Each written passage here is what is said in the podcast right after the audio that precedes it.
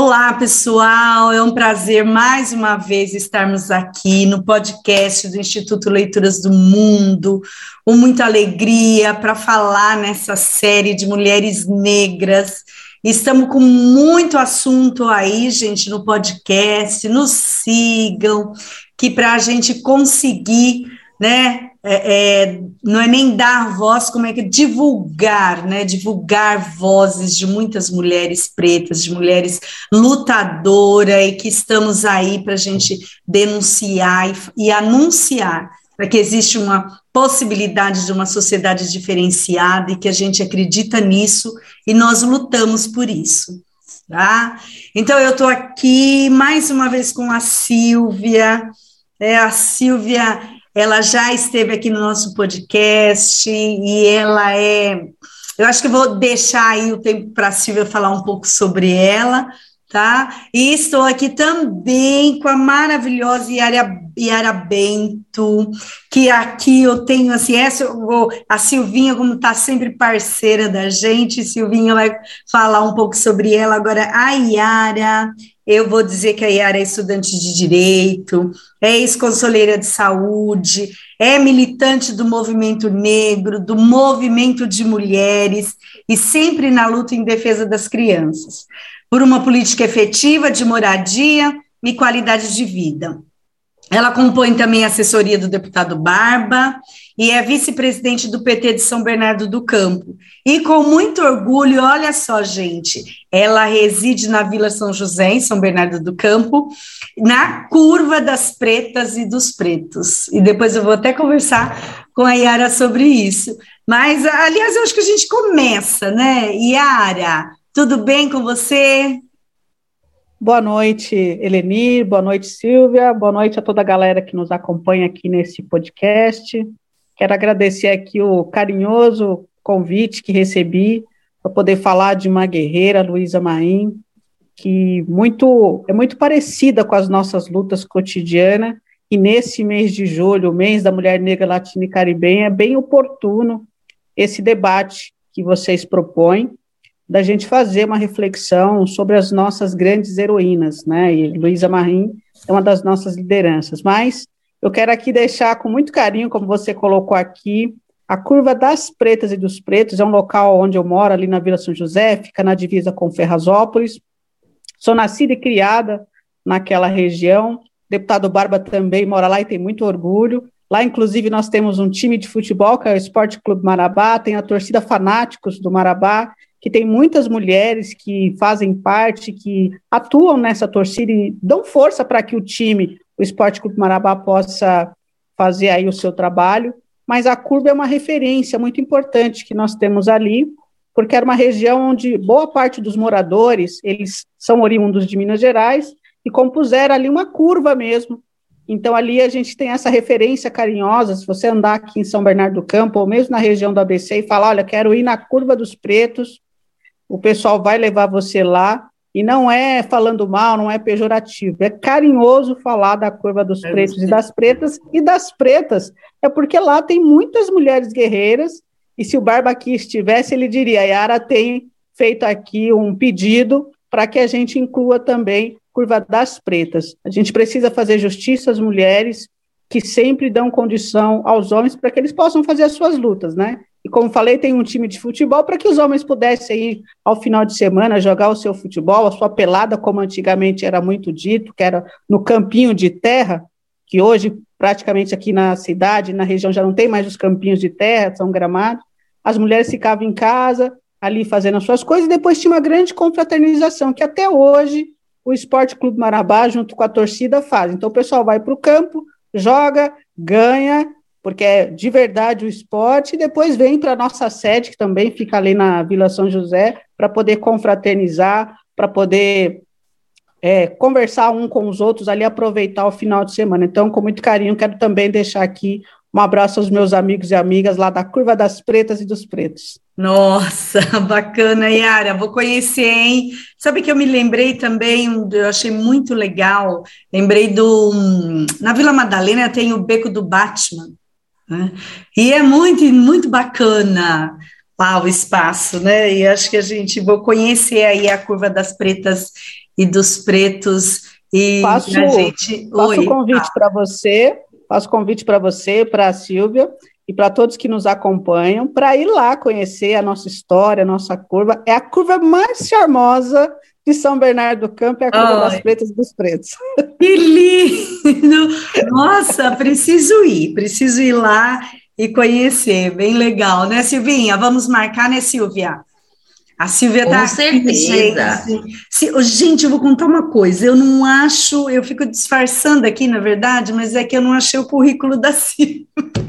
Silvinha. Não, pode ficar tranquila que eu vou falar. Silvinha, você fala.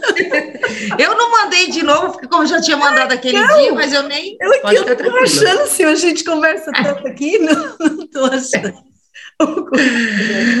e é assim, então, gente, aqui é assim, é ao vivo, então descontraído. Vamos, a Silvia vai falar sobre ela um pouco, e Silvia vem especialmente nessa série, ela vem falar sobre as mulheres, né, mulheres aí de renome, mulheres que estão na luta e que já fizeram a nossa luta, e por conta dela estamos aqui vivos. E ela vai falar nessa série, né, Mulheres Negras, todo, né, sobre a vida da, da, dessas mulheres. E aí dialogar com a gente também. Então, na verdade, então Silvinha vem falar sobre Luísa Maim, vai nos ensinar muito sobre Luísa Maim, e nós vamos aí, de fato, continuar o diálogo sobre isso, ok? Então vamos okay. lá, Silvinha. Pode falar, Silvia. Boa noite, Lenir. Boa noite, Yara. É, eu estou muito feliz de poder bater esse papo com, com vocês e com as pessoas que vão acompanhar a gente, principalmente pelo fato da, da Yara ser moradora. Você nasceu também em São Bernardo, né, Yara, ou não? Sou batateira de raiz. Ai, Só quem que mora maravilha. em São Bernardo. Só eu quem nasceu sou. em São Bernardo sabe que é ser batateiro de raiz. Eu também sou. Eu Mauá me adotou né, em 1985, dia 1 de janeiro, mas eu nasci na favela do Calux, dia 13 de dezembro de 79, cheguei a pegar a época dos barracos de pau em São Bernardo, cheguei a pegar uma época bem pesada em São Bernardo, que era aquela época que a gente só ouvia falar em justiceiro. Nasci ali no Hospital Itacolomi, que é, quando eu nasci chamava Hospital Santa Cecília, ali para cima do Shopping Metrópole, na Lucas Nogueira Garcês nasci ali naquele hospital. Eu tenho orgulho gigantesco de falar que eu nasci em São Bernardo, gosto muito de São Bernardo, minha raiz está lá, meu coração, metade do meu coração está lá, que é bem grande, né? Metade, metade portelense, metade são bernardense, metade mauaense, é, é, é desse jeito aqui. De tudo. É do samba, é do futebol. Nossa, a Yara estava falando do futebol, eu estava aqui só lembrando, nossa, das festas de São Bernardo. Meu pai trabalhou muito tempo na Volks. Quando a gente mudou aqui para Mauá, foi a época que meu pai saiu da Volkswagen, né? E veio aqui para Mauá. E assim. muito é... o seu papo aqui, então. Não entendi.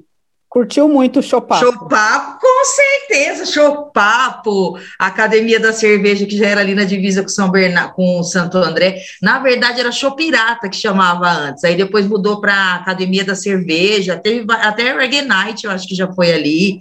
Nossa, mas sambas em São Bernardo, em Diadema. Sabe com quem que eu falo muito sobre os sambas daí? Ronaldo César, da 105. Eu vou até mandar esse podcast para ele. Um beijo, Ronaldo César, que está de férias e tirou férias bem no mês que eu estou de férias. Eu estou brava com ele, porque aí eu achei que eu ia ficar de férias. Falei, não vou viajar, mas vou ficar ouvindo a 105. O que, que o Ronaldo César fez? Foi tirou férias também. Então, é, meu, eu mudei para Mauá, mas parece que o, o pé está sempre em São Bernardo. Meu primeiro emprego foi em São Bernardo, no Shopping Metrópole, e nessa época que eu trabalhei no Shopping Metrópole, o Ronaldo César trabalhava na rádio do Shopping Metrópole, o Ronaldo César, que é radialista lá da 105 FM. E nessa época eu ia muito em samba, em São Bernardo, ia na divisa de Diadema, ali no Chopapo, não saía dos do sambas daí. Caipilona, ai que delícia, gente. Falar de São Bernardo é sempre falar de, de coisa boa, falar de raiz, falar de, de, de, família. Minha madrinha hoje em dia mora lá no Jardim das Orquídeas, mas também era lá do, do Calux. E assim, né? Quando a gente fala de São Bernardo, de ABC Paulista, é, automaticamente a gente já já pensa em luta, em, em lutas sindicais, porque o ABC Paulista é berço de lutas, e hoje a gente vai falar mais uma vez de luta. E a gente vai voltar lá atrás e lembrar, né, exaltar é, o nome de uma das, das guerreiras, né, das heroínas do, do nosso país, que foi Luísa Maim, mãe de Luiz Gama, né, que para a gente sempre vai ser uma referência de resistência da mulher preta. É sempre interessante, né, a gente trazer, não só agora no mês de julho, mas sempre a gente trazer para debate essas mulheres, né, que são consideradas, que são consideradas não, que são heroínas da nossa pátria, porque a gente sabe que quando vai abordar essa questão de, de heróis e heroínas, a gente sabe que sempre tem aquela questão do embranquecimento e também do desaparecimento, de não ter aquela questão de empoderar, de falar do, do negro e da negra. É, e Luísa Mãe, a gente sabe, foi uma das grandes articuladoras da Revolta dos Malês. A Luísa Maim, ela era quituteira, ela era negra, foi uma negra escravizada, né, veio para o Brasil para ser escravizada, e a religião dela, ela, ela, era muçulmana, os malês, né, eles eram muçulmanos, e uma das grandes causas da revolta dos malês foi até essa questão, além de toda a questão da escravidão, foi essa questão da religiosidade, porque aqui no Brasil eles queriam impor de qualquer forma a questão do catolicismo. E os malês eles não aceitavam. É, eu vou começar esse bate-papo até trazendo aqui uma carta que o, o Luiz Gama, filho da, Luiz, da Luísa Maim, ele escreveu por uma coincidência no dia 25 de julho de 1880, é, com os seguintes dizeres: Nasci na cidade de Salvador, capital da província da Bahia, em um sobrado da rua Bangala. Sou filho natural de uma negra africana livre da costa da Mina, Nagô de nação, de nome Luísa Maim, pagã que sempre recusou o batismo e a doutrina cristã. Minha mãe era de baixa estatura, magra, bonita, e a cor era de um preto retinto e sem lustro. Tinha os dentes alvíssimos como a neve. Era muito altiva, geniosa, insofrida e vingativa. Dava-se ao comércio, era quitandeira, muito laboriosa. E mais de uma vez na Bahia foi presa como suspeita de envolver-se em planos de insurreições de escravos que não tiveram efeito. Era dotada de atividade em 1837, é, na Bahia, veio ao Rio de Janeiro e nunca mais voltou. Procurei em 1847, 1856, 1861 na, na corte, sem que a pudesse encontrar. Eu não sei se vocês lembram de uma vez que o, o, o vice-presidente do, do Bolsonaro é, veio falar dos negros que eram malandros, que que eram preguiçosos, esse tipo de coisa. Esse mito vem da. Eles usam esse mito, essa, essa questão pejorativa, vem dessa questão do, do povo malê, que era um povo que eles não baixavam a crista para nada, era um pessoal de luta, um pessoal de batalha. Uh, a Luísa Maim, eh, alguns historiadores dizem até que ela era uma rainha na, de onde ela veio, da África, de onde ela veio. Era uma rainha lá, era uma pessoa que ela tinha bastante desenvoltura para falar, era muito inteligente, e até por essa questão, ela foi uma das articuladoras aqui da Revolta dos Malês. Ela sabia escrever, ela falava, eles falavam em árabes, né? E ela distribuía é, bilhetes articulando essa questão da, da revolta, é, trocando essas ideias com os companheiros dela, através dessa barraca que ela tinha de quitutes. As, o, o pessoal ia distribuindo os bilhetes e montando todo esse levante.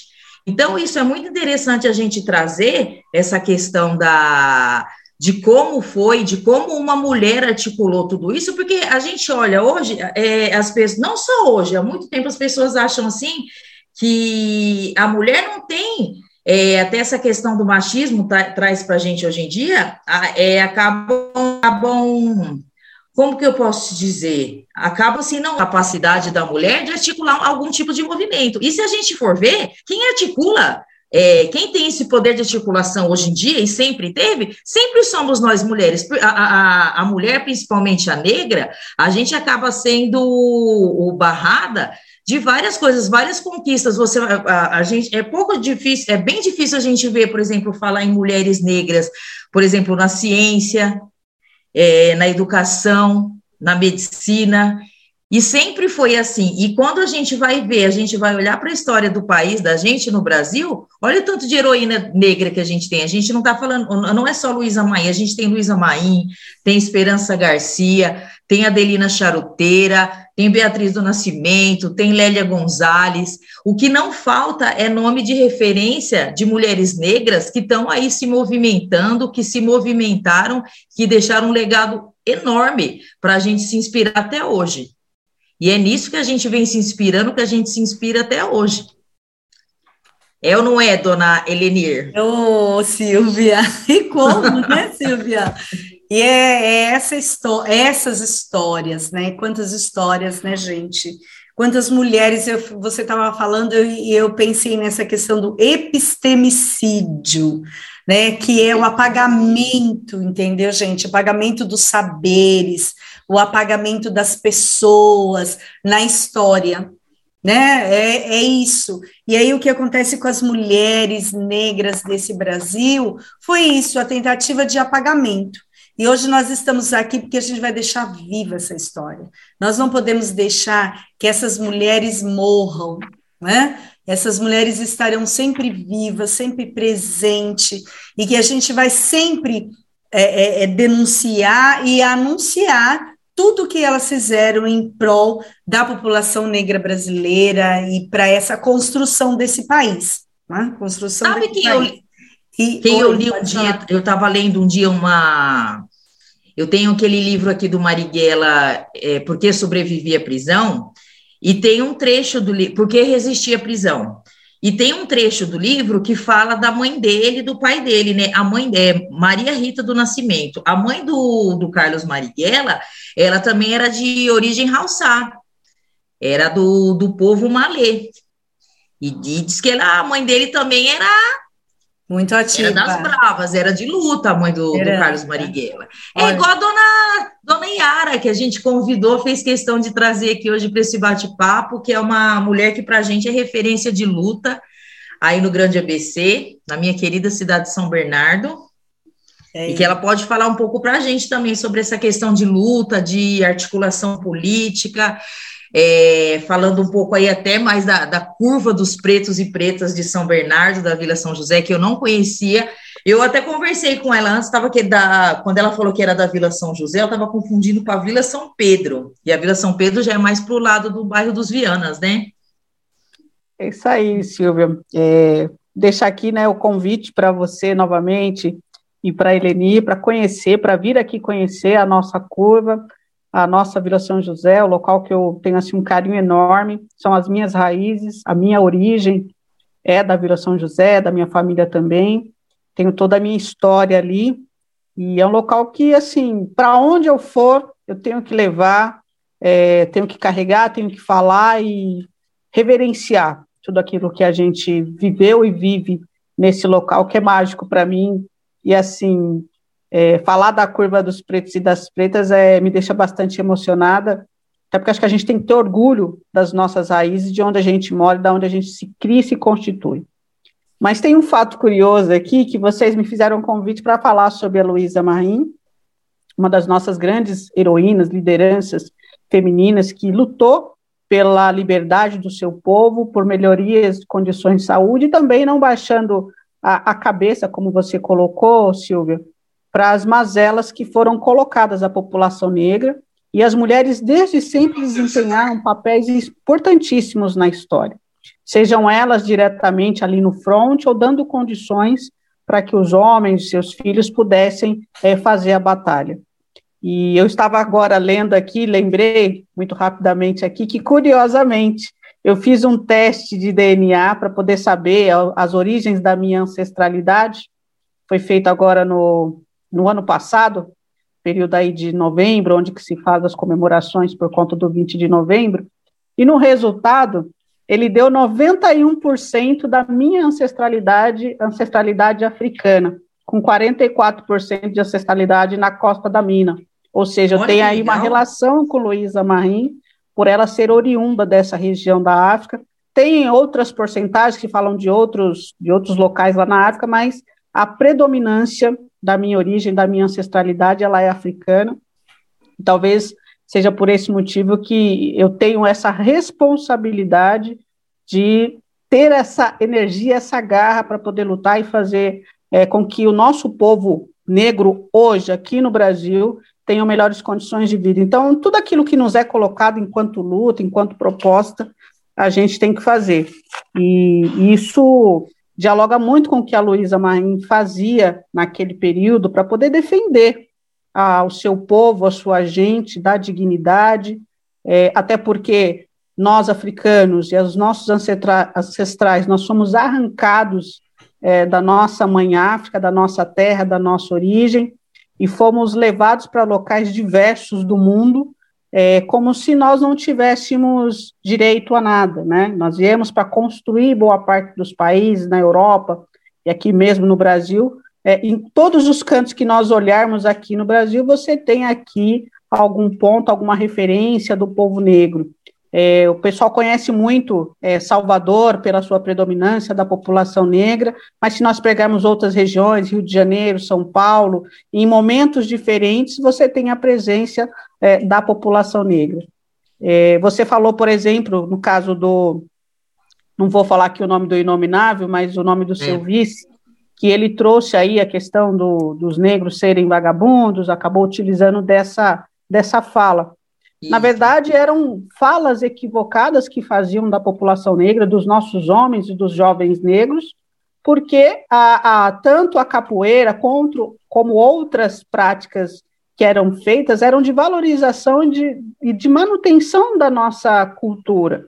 Então, por exemplo, a capoeira você pratica em local aberto, então você ia para as praças públicas, para local aberto, para você praticar a, a, capoeira e outras danças, outros ritmos que você precisava de espaço para você desempenhar a manutenção da sua cultura. E quem não entendia, até hoje não entende, pensa e imagina que ali são formas de vadiagem, e não é, é de manutenção da nossa cultura, da nossa origem, já que nós não estávamos em local adequado, fomos arrancados da nossa mãe África, e lá você tinha o conhecimento e o respeito pelos nossos ancestrais, pela nossa cultura, pelas nossas danças, pelas nossas artes, e que hoje muita gente vê como é, algo ruim, algo pejorativo. Não é nada disso, muito pelo contrário.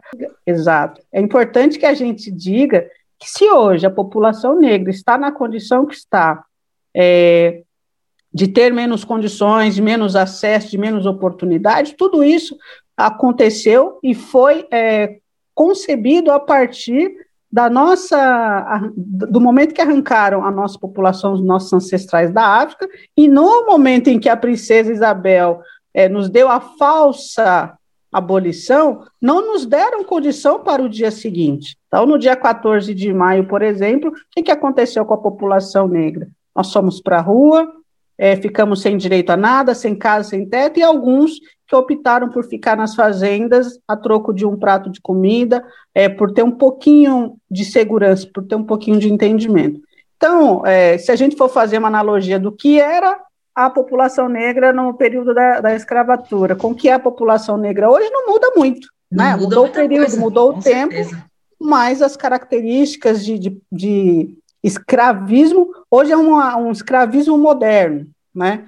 Você ganha uma pequena fração, mas em compensação não é proporcional ao tanto que você trabalha e não é condizente para que você mantenha a sua condição social de ter é, conseguir pagar é, os seus estudos, de você conseguir ter a sua educação, o seu transporte, uma casa de condições, é, qualidade de vida, né? E você acaba tendo outras formas de você ficar preso. E a Luísa Marim, que é o tema que a gente está tratando aqui, ela muito perspicazmente, ela percebeu isso e que seria através das lutas que nós conseguiríamos fazer diferenças na vida do nosso povo. E ela não se furtou. É, como você colocou, ela foi quituteira aqui no, no estado da Salvador, né? E a partir desse momento, é, com a sua com a sua banquinha ali, fazendo as suas vendas, tal, ela conseguiu na revolta dos malês ali fazer do seu trabalho uma forma de mandar mensagens, né? Ela auxiliou nessa revolta, porque nesse ponto da sua banca ali de quitutes, ela mandava mensagem através dos meninos que vinham para poder comprar os seus quitutes, ela mandava mensagem organizando a luta dos malês ali de forma que quem estava contra não percebesse a movimentação embora a gente precisa dizer que não foi nesse momento que se houve ali um, um não foi vitoriosa essa Isso. a revolta dos malês, né? E os malês são pessoas que, como você também colocou, eram são os muçulmanos que não aceitaram de forma alguma a imposição da religião católica, que era a religião predominante aqui no Brasil, até hoje ainda é religião predominante aqui no Brasil, eles não aceitavam essa imposição. Então, foi uma forma deles dizerem que eles tinham uma história, eles tinham uma religião e que eles queriam que fossem respeitado a religiosidade é, dos malês, no caso, os muçulmanos, assim como também é, o nosso povo, que tem a tradição de matrizes africanas, também é, queriam e querem que seja respeitada é, a manutenção da sua cultura das religiões de matrizes africanas, que hoje a gente sabe que sofre muito preconceito, discriminação, Muitos terreiros são apedrejados, são queimados pela ignorância do povo que não entende a cultura do, do outro, né? É, entende que somente a religião católica, hoje você tem uma presença com um pouco mais de força da religião evangélica, é, então as pessoas não respeitam. E nós tamo, estamos num país que ele é democrático, ele é laico e que nós também temos que respeitar a religiosidade de cada um, né? Seja qual for a sua religião, ou até mesmo as pessoas que dizem que não têm religião, nós devemos respeitar a posição de cada uma delas. Acho que é excelente, bacana. né? Uhum, bacana, né, Yara? E acho que é importante lembrar, né, gente, que os historiadores apontam a, a traição, né? A traição, a, a revolta do, dos malês, ela não deu certo por conta da traição, né, de alguém. A gente não tem especificamente quem foi, mas que, que é, assim, na verdade, é, poderia ter dado muito certo e, de repente, a gente ter construído um espaço, né, uma Bahia mais humanizada e uma Bahia né, que, que o poderio né, é, é, fosse mesmo da, da, população negra, já que até hoje Bahia tem a maior população negra no nosso país, né? Então, e, e aí tem várias falando... guerreiras também, né? A gente tem que tirar um dia para falar também de Maria Felipa, que eu acho sensacional. É outra. Maria Quitéria, né? Maria Angélica. Isso, Silvia, nós vamos falar sim. E aí, o que eu queria dizer, né, gente, desse projeto, na verdade, é um projeto, né, quando vocês falam, né, dessa, dessa abolição inacabada, né, na verdade, ela vem como um projeto para acabar, acabar com a população negra. Né? A gente sabe que tivemos os, os congressos né, de eugenia que dizia que em 100 anos a população negra não existiria mais. Então, por isso que eu falo que a população negra é a população mais resiliente, porque a gente buscou estratégias para sobreviver. Nossos pais, a nossa ancestralidade, buscamos estratégias para sobreviver, superar, estamos aqui, e dizendo, vivemos sim, e somos maioria. Eu acho que é isso que é, que é linda dizer, olha, o projeto de vocês não deu certo, porque a gente sobreviveu e a gente vai buscar uma forma melhor, né, que a criminalização, né, dessa população é demais e passa por isso, né, que é, se é um projeto, é um projeto de ausência de Estado, ou, ou, ou então o Estado aparece pela ausência, né? Ausência de educação, ausência de saúde, ausência de moradia e ausência de muito mais né, direitos que deveriam já é, ter sido conquistado por essa população, para a grande maioria da população brasileira. Mas eu, o que eu e, e agora, vamos pensando aí, Yara, como é que você diria para mim, né, que Maim foi se constituindo guerreira, né, mulher lutadora? E aí eu queria que você contasse um pouco como foi essa constituição sua de de tornar uma mulher militante negra do movimento negro, estudante de dinheiro, de direito? Como é essa constituição da, da luta na sua vida? Olha, Eleni, na verdade, assim, a mulher negra, ela já nasce, por natureza, ela já é guerreira. Ela já nasce sendo guerreira, porque a partir do momento que você nasce uma mulher negra, uma menina negra, você já começa a lutar para você atravessar as estatísticas de morte, né? Primeiro passar pela fome, passar pela, pela, pelas faltas que você vai ter, seja de, de educação, falta de muitas vezes as famílias, é, as mulheres negras, elas acabam tendo que trabalhar, então você acaba sendo as meninas e meninos são cuidados pelos irmãos, e aí dependendo da região que você mora, você tem que enfrentar outras condições porque você ficou sozinho com seu irmão, então você, a mãe nunca sabe se o filho vai chegar em casa, se ela vai retornar do trabalho, vai estar tá tudo ok com a sua família. Então você vai se formando é, no decorrer da sua vida, guerreiros e guerreiras. E isso nos é colocado dia a dia. Né? A minha família, por exemplo, a minha mãe sempre trabalhou, então a gente é, ficava em casa um cuidando do outro. É, passamos também necessidades, passamos falta, porque o dinheiro era pouco, era curto, para você colocar comida na boca de todo mundo. Então, você, como hoje nós estamos vivendo novamente aqui, o Brasil retornou para o mapa da fome, então você, às vezes, você tem o um almoço e vai pensar se vai ter a janta, né? É assim que é constituída a nossa vida. E a cada tempo que se vai, cada tempo que vai passando, você vai vendo que as oportunidades para que ela chegue, é, seja para você mesmo, para sua família, ou para aquele território que você atua, você precisa é, vir para as lutas, né? E aí eu, desde cedo, tinha essa vontade. Primeiro, na escola, eu participei do Grêmio Estudantil, na escola que eu estudava, e uma das grandes lutas que nós tínhamos lá era de conseguir o passe livre, né? É, para que os estudantes pudessem ir da, da sua casa para a escola é, com transporte de qualidade, que era o que a gente buscava.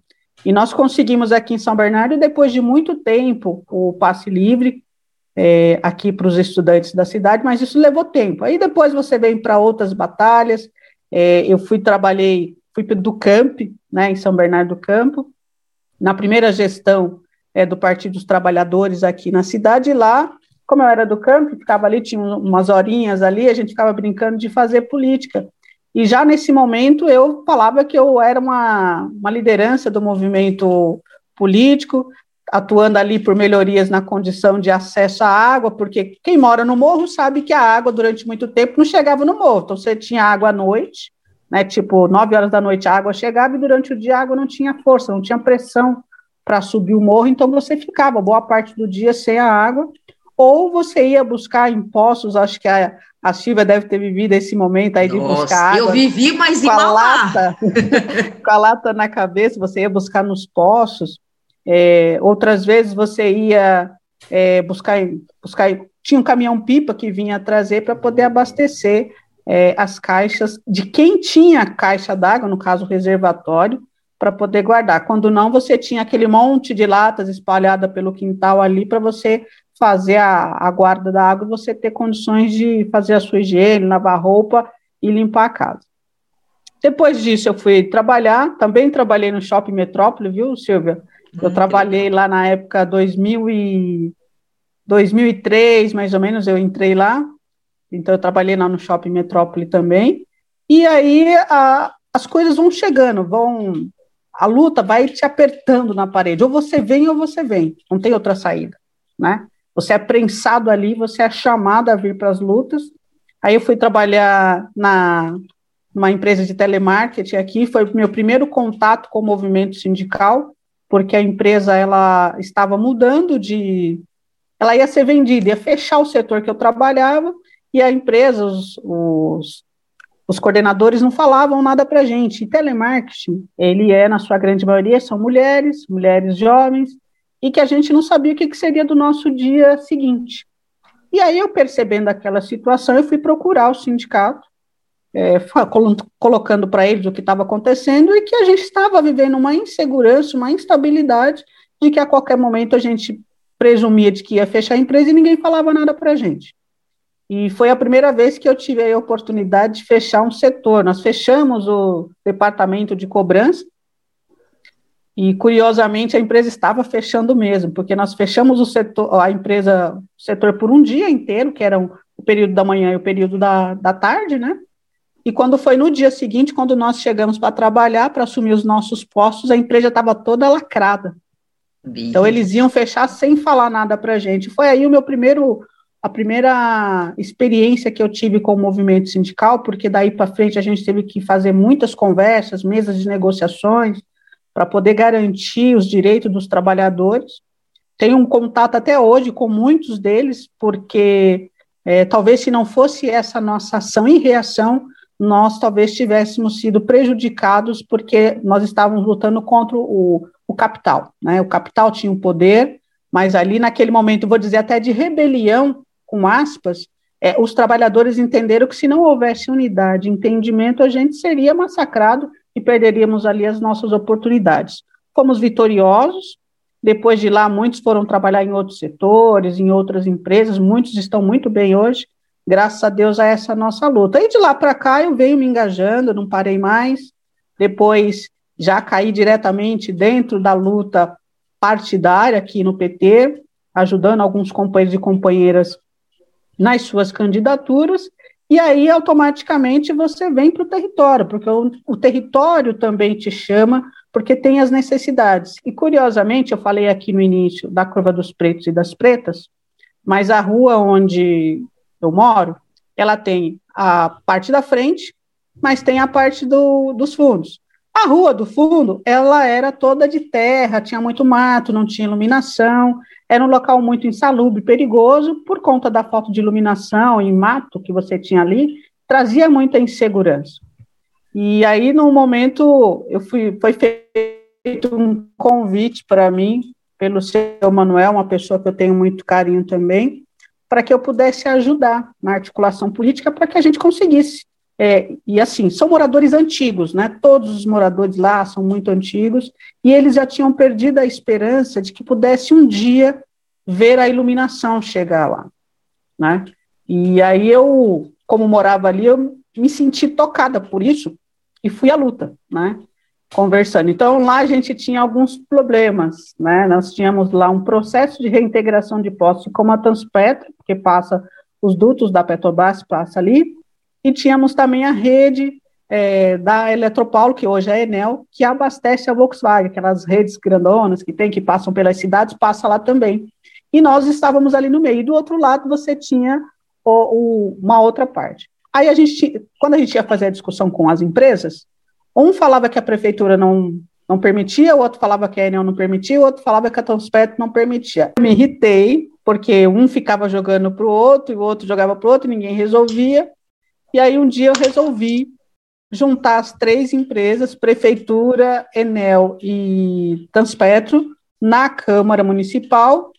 E aí nessa reunião eu falei, olha, nós estamos aqui com um problema, é, cada um de vocês dizem que é um que não deixa, o outro que não permite. Então, agora que já que está todo mundo na mesma mesa, eu gostaria de saber quem é que não permite o quê para a gente avançar. E a partir daí a gente conseguiu avançar e conseguimos, depois de três longos anos, é, fazendo algumas mudanças no projeto, conseguindo recurso público, emenda parlamentar, nós conseguimos não só a iluminação, mas conseguimos a iluminação, a instalação de um parquinho para as crianças, porque tem muitas crianças lá. Conseguimos também a pavimentação, é, que atendesse a expectativa, inclusive, da, da empresa, porque não é, como você tem dutos da Transpetro, não pode ter movimentação de é, tráfego pesado de veículos lá, então a gente conseguiu sentar com essas empresas e formatar esse projeto lá, levando dignidade, por isso que eu coloco dignidade aos moradores que já tinham perdido a, a esperança de ver um dia a luz chegar. E foi muito engraçado o dia que acendeu a luz lá, porque estava todo mundo, tanto os, os mais velhos como as crianças, ansiosos, esperando para ver a luz acender lá. Né? Isso foi muito, muito engraçado, muito né? curioso, né? mas emocionante, né? De ver a, a esperança, o brilho nos olhos das pessoas por uma coisa que é direito, né? Uhum. E que estava sendo negado a essas pessoas que residiam ali há tanto tempo.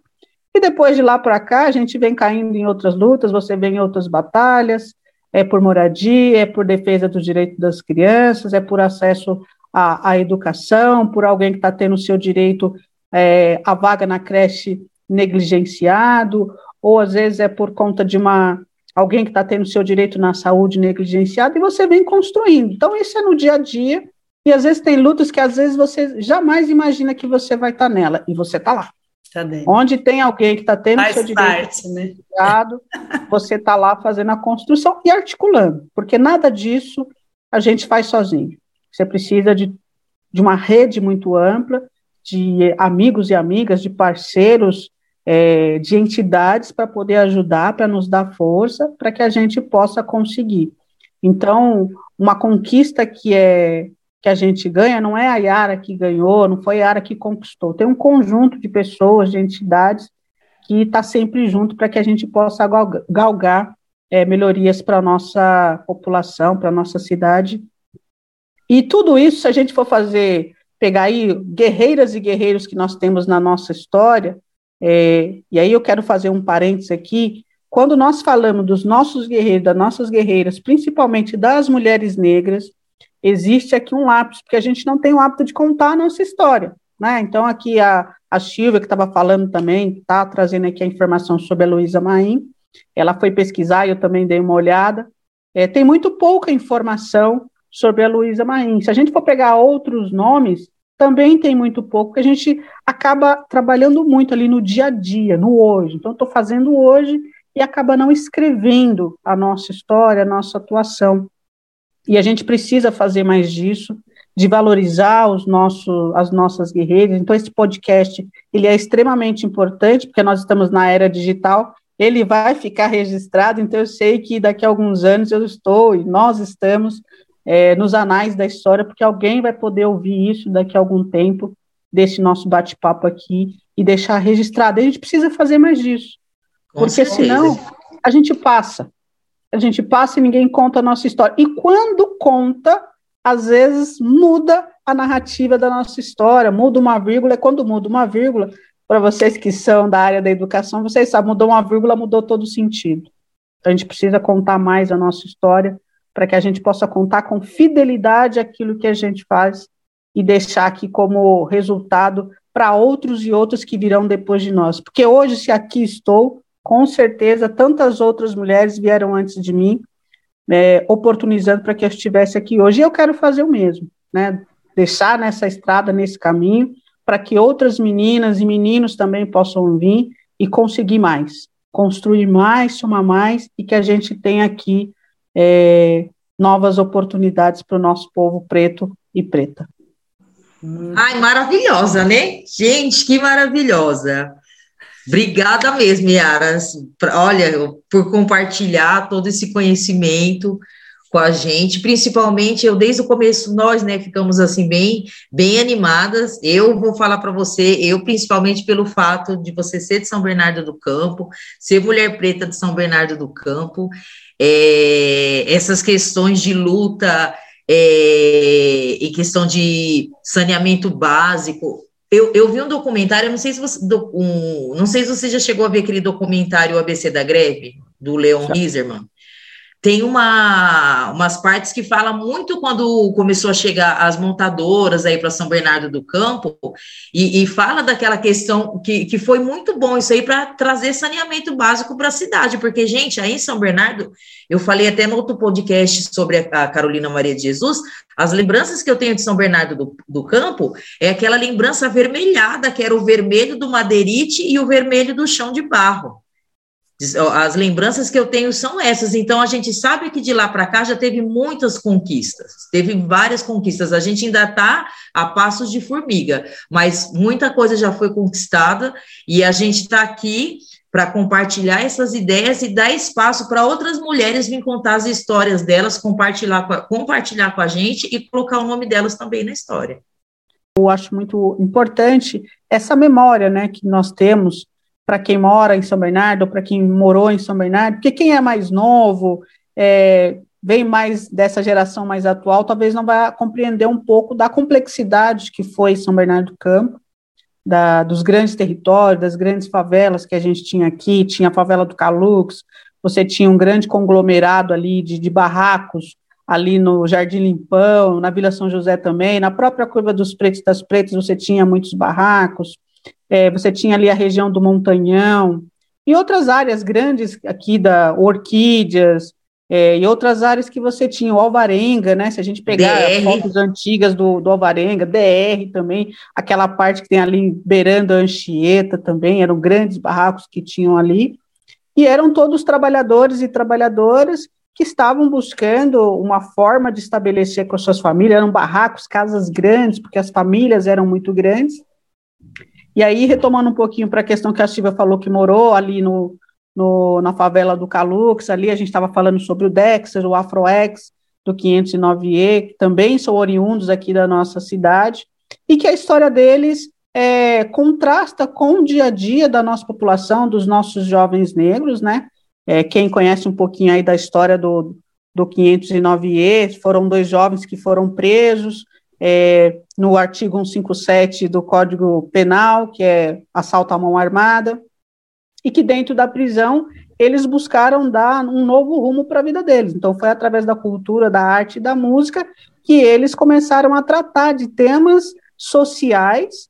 É, era o, o, o, o hip hop, né, que eles utilizavam ali para poder trazer mensagens importantes de reflexão do que era aquilo que era colocado para nós.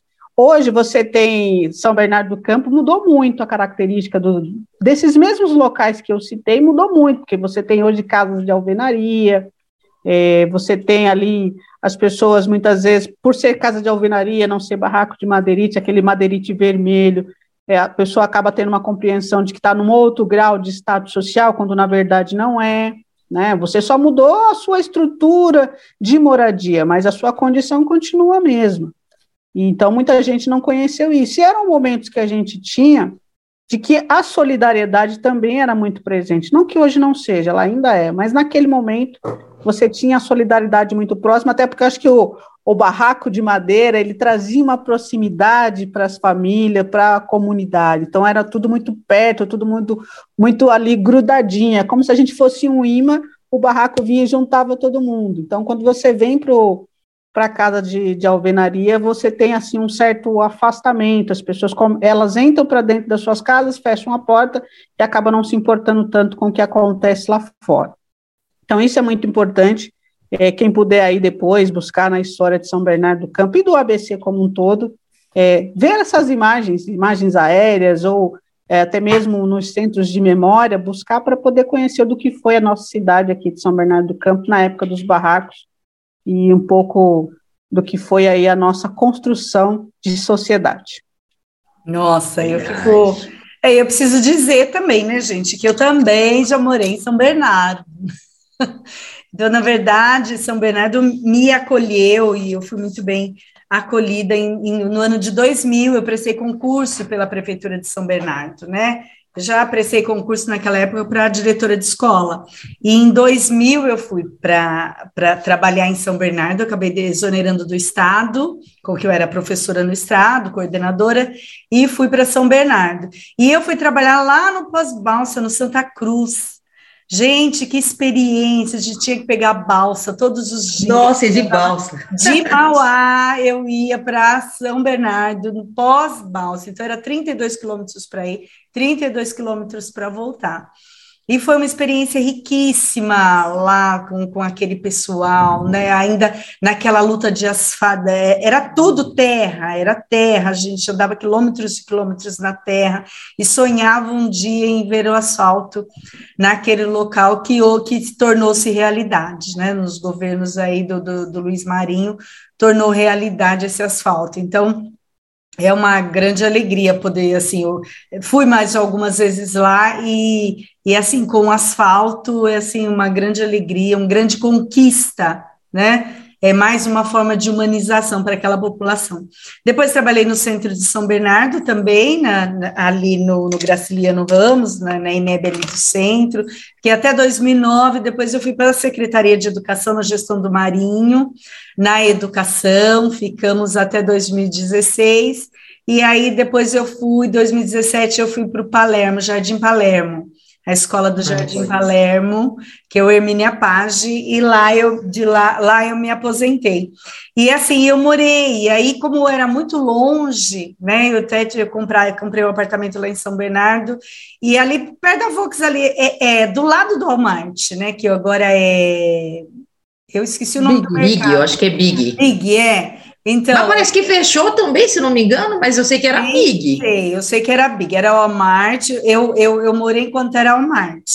Aí, de frente para Volks, né? De frente a gente vinha Chier. Ah, não, eu estou confundindo com aquele que é perto do, do Terminal Ferrazópolis, que tinha um Walmart é, ali. É esse mesmo, pertinho do é Terminal Ferrazópolis, exatamente. Hum. É perto do terminal Ferrazópolis, ali é, é, é, terminando o centro, né? Começando Ferrazópolis, mas é, é a beiradinha mesmo do, do, do, Ferrazópolis. E aí eu, eu morei três anos, quase quatro anos, mas assim, em Mauá em São Bernardo, em Mauá em São Bernardo. Mas foi uma experiência muito rica, né? Assim, São Bernardo também está no meu coração, cidade que me acolheu lá e lá eu fiquei até aposentar. Isso foi muito bom. Mas aí, Silvinha, então vamos fechando aí nosso podcast. Quer fazer uma despedida com o pessoal, Silvia? Quero, e antes de fazer a despedida, eu só quero comentar que quando eu fui para. Eu vim para Mauá, né? Eu tinha um sonho de estudar em São Bernardo do Campo. A minha irmã estudou no Aloysio de Azevedo, e eu era louca para estudar no Aloysio de Azevedo. E só que eu vim para Mauá, eu ainda não estava nem no prézinho. Já quando eu comecei os meus estudos, já comecei a estudar aqui em Mauá. E um dia eu estava conversando com o Bed, que é irmão do Afroex, o Bed a gente se conhece pessoalmente, tem uma amizade, e o Bed falou para mim que eles estudaram também no Aloysio de Azevedo, só que eles moravam no, no Calux, mas já na parte de cima das casinhas. Eu morava bem na atrás da Panex, da, da fábrica Panex, e eu tenho muita saudade de lá, apesar de é, eu tenho saudade dessa época. Eu lembro do bar, tinha um bar da, bar da Yolanda. Eu tenho muita lembrança boa do Calux, por mais que foi uma época assim bem sofrida, que a gente morava em umas condições assim bem difícil. E era uma realidade de praticamente todo mundo de lá, né? O pessoal do que trabalhava lá de metalúrgico, meu pai era torneiro mecânico, na grande maioria eram pessoas que vinham do Nordeste, né? Uma história bem parecida com a do nosso presidente Lula que veio do Pernambuco, né? Meu pai é, veio da Bahia, e naquele sonho, né, de, de, de conquistar alguma coisa, né, uma casinha, ter uma casinha melhor, e aí a gente veio parar aqui em Mauá depois de tudo isso, mas São Bernardo do Campo é minha referência, com certeza, minha cidade do coração, e foi bem bacana trazer Luísa Maim para todo esse contexto, para falar de luta, para falar de de lutas sindicais para falar de, de resistência. É, a nossa referência foi Luísa Maim, e a primeira pessoa que a gente pensou para falar de tudo isso foi uma mulher preta de São Bernardo do Campo. Então, assim, eu me despeço aqui agradecendo de coração a participação da Yara Bento, que trouxe é, experiências assim muito ricas para compartilhar com todas nós. Então é isso. Deu muito valeu, obrigado. Sil, valeu, é uma honra estar com você, adoro muito. Yara, quer fazer a despedida, Yara? Olha, eu quero agradecer o convite aqui da Eleni e da Silvia, a Silvia que fez o contato comigo, ficou muito lisonjeada mesmo de poder participar aqui com vocês e com toda essa galera que vai nos ouvir aí, que está nos ouvindo, nos acompanhando. É, falar de Luísa Marim, assim, é, é uma história que ela tem muito a ver comigo, com a minha história, com a minha militância, com a minha vida, é porque em tempos diferentes, mas vivemos as mesmas coisas, as mesmas lutas, as mesmas batalhas, com os mesmos objetivos. E fico muito feliz também de poder saber que a minha ancestralidade está ligada diretamente à, à história, à vida de Luísa Marim, porque tenho aqui correndo no meu sangue, na minha veia, uma parte do, do local que ela veio, né, lá da, do Benin. É, quero também aproveitar aqui e deixar um abraço importante e carinhoso para todo o pós-valsa. A Eleni que falou, é um local que eu amo muito, mas e amanhã eu estarei lá, viu, Eleni? Vou logo ah. cedinho lá para o pós-balsa. A gente tem Yara, e a dona Geralda Yara? Tá lá? Que... Tá lá, continua tá lá. lá Tá lá, amanhã eu haverei. Ah, então fala para ela que eu mandei um beijo, fala aquela que é a Eleni, que foi diretora. Pode deixar. Entendeu? Do Ivaneide Nogueira. Nossa, era Pode deixar que levarei seu abraço. E é uma região que eu gosto muito, e é uma outra área, assim, parece uma outra cidade dentro de São Bernardo, que, é. inclusive, quem mora, muita gente que mora em São Bernardo não conhece a realidade é, do pós-balso. Pós Nós falamos aqui da, de bairros aqui da região de São Bernardo do Campo, de vários locais, mas hoje, se a gente for lá no pós-balsa, a gente consegue verificar que o avanço que nós tivemos do lado de cada Anchieta ainda não chegou totalmente do lado de lá, no Com caso certeza. do pós-balsa. É. É, a Eleni falou aqui, trouxe a questão da luta pelo asfalto, mas o asfalto ele é só numa faixa ali do pós-balsa, que é no, na verdade é no centro do pós-balsa, que é no Santa Cruz, que chegou o asfalto, e depois, quando você entra no outro bairro lá, já não tem mais o asfalto, é terra batida mesmo, de terra ali, uhum. de dificuldade, de falta de. Inclusive, nós estamos numa discussão por acesso à água, qualidade da água lá, é um trabalho, é esse trabalho que vai ser apresentado, o resultado de uma pesquisa que fala da qualidade da água lá, então amanhã eu estarei logo cedinho lá no pós-balsa. É, e quero também deixar aqui como uma, um indicativo, nós falamos de várias coisas, inclusive de apagamento é, da população negra e das nossas histórias, e de nós não contarmos as nossas próprias histórias, eu quero deixar como uma, uma indicação aqui para que vocês que estão nos acompanhando possam assistir, quem não assistiu, o, o filme Medida Provisória, é, que ele traz aí algumas questões que nos faz refletir do nosso do apagamento e ainda uma parte da população brasileira, população branca, que quer nos ver longe da nossa terra, porque nós também temos participação aqui na construção do Brasil. E esse filme ele retrata que tem uma parcela da população, dos governos, principalmente nesse governo que nós estamos vivendo, que nós vamos mudar a história em breve, eles querem nos ver longe. Aí é criada uma narrativa, uma medida provisória de que toda pessoa negra ou que tenha traços de pessoas negras, traços raciais, que ela seja mandada de volta para a África. Né? E aí a polícia vai atrás de todo mundo. Você não tem a opção de ir ou de não ir, ou a escolha de ir e voltar. Tem que ir. E aí há um, uma revolta dessa população. Eles meio que se encontram ali num, num, num, quilombo, um quilombo moderno, que é dentro de um espaço que eles ficam confinados ali, e ali vão se fortalecendo. Há alguns conflitos também dentro desse, desse espaço, desse ambiente, e tem um advogado negro que ele resiste. Ele perdeu um amigo, a namorada dele estava grávida, mas ele resistiu ele entrou com recurso questionando, que é isso que a gente tem que fazer, a gente não tem que aceitar calado, de cabeça baixa, tudo que o governo nos coloca, a gente tem que questionar, e ele questionou, até que ele conseguiu ali dentro de uma grande articulação, é, como acontecia nos quilombos, ele foi resgatado, não foi deportado para a África e eles conseguiram seguir a sua vida. Mas isso é só para a gente entender a narrativa de que Muitas vezes as pessoas falam que não gostam da política, mas a política ela está na nossa vida, seja para o bem ou para o mal. É, para tudo precisamos da política e nós precisamos entender. Tem a política que a gente vive no cotidiano, tem a política partidária, que é o que a gente vive hoje, e é a política partidária que decide os rumos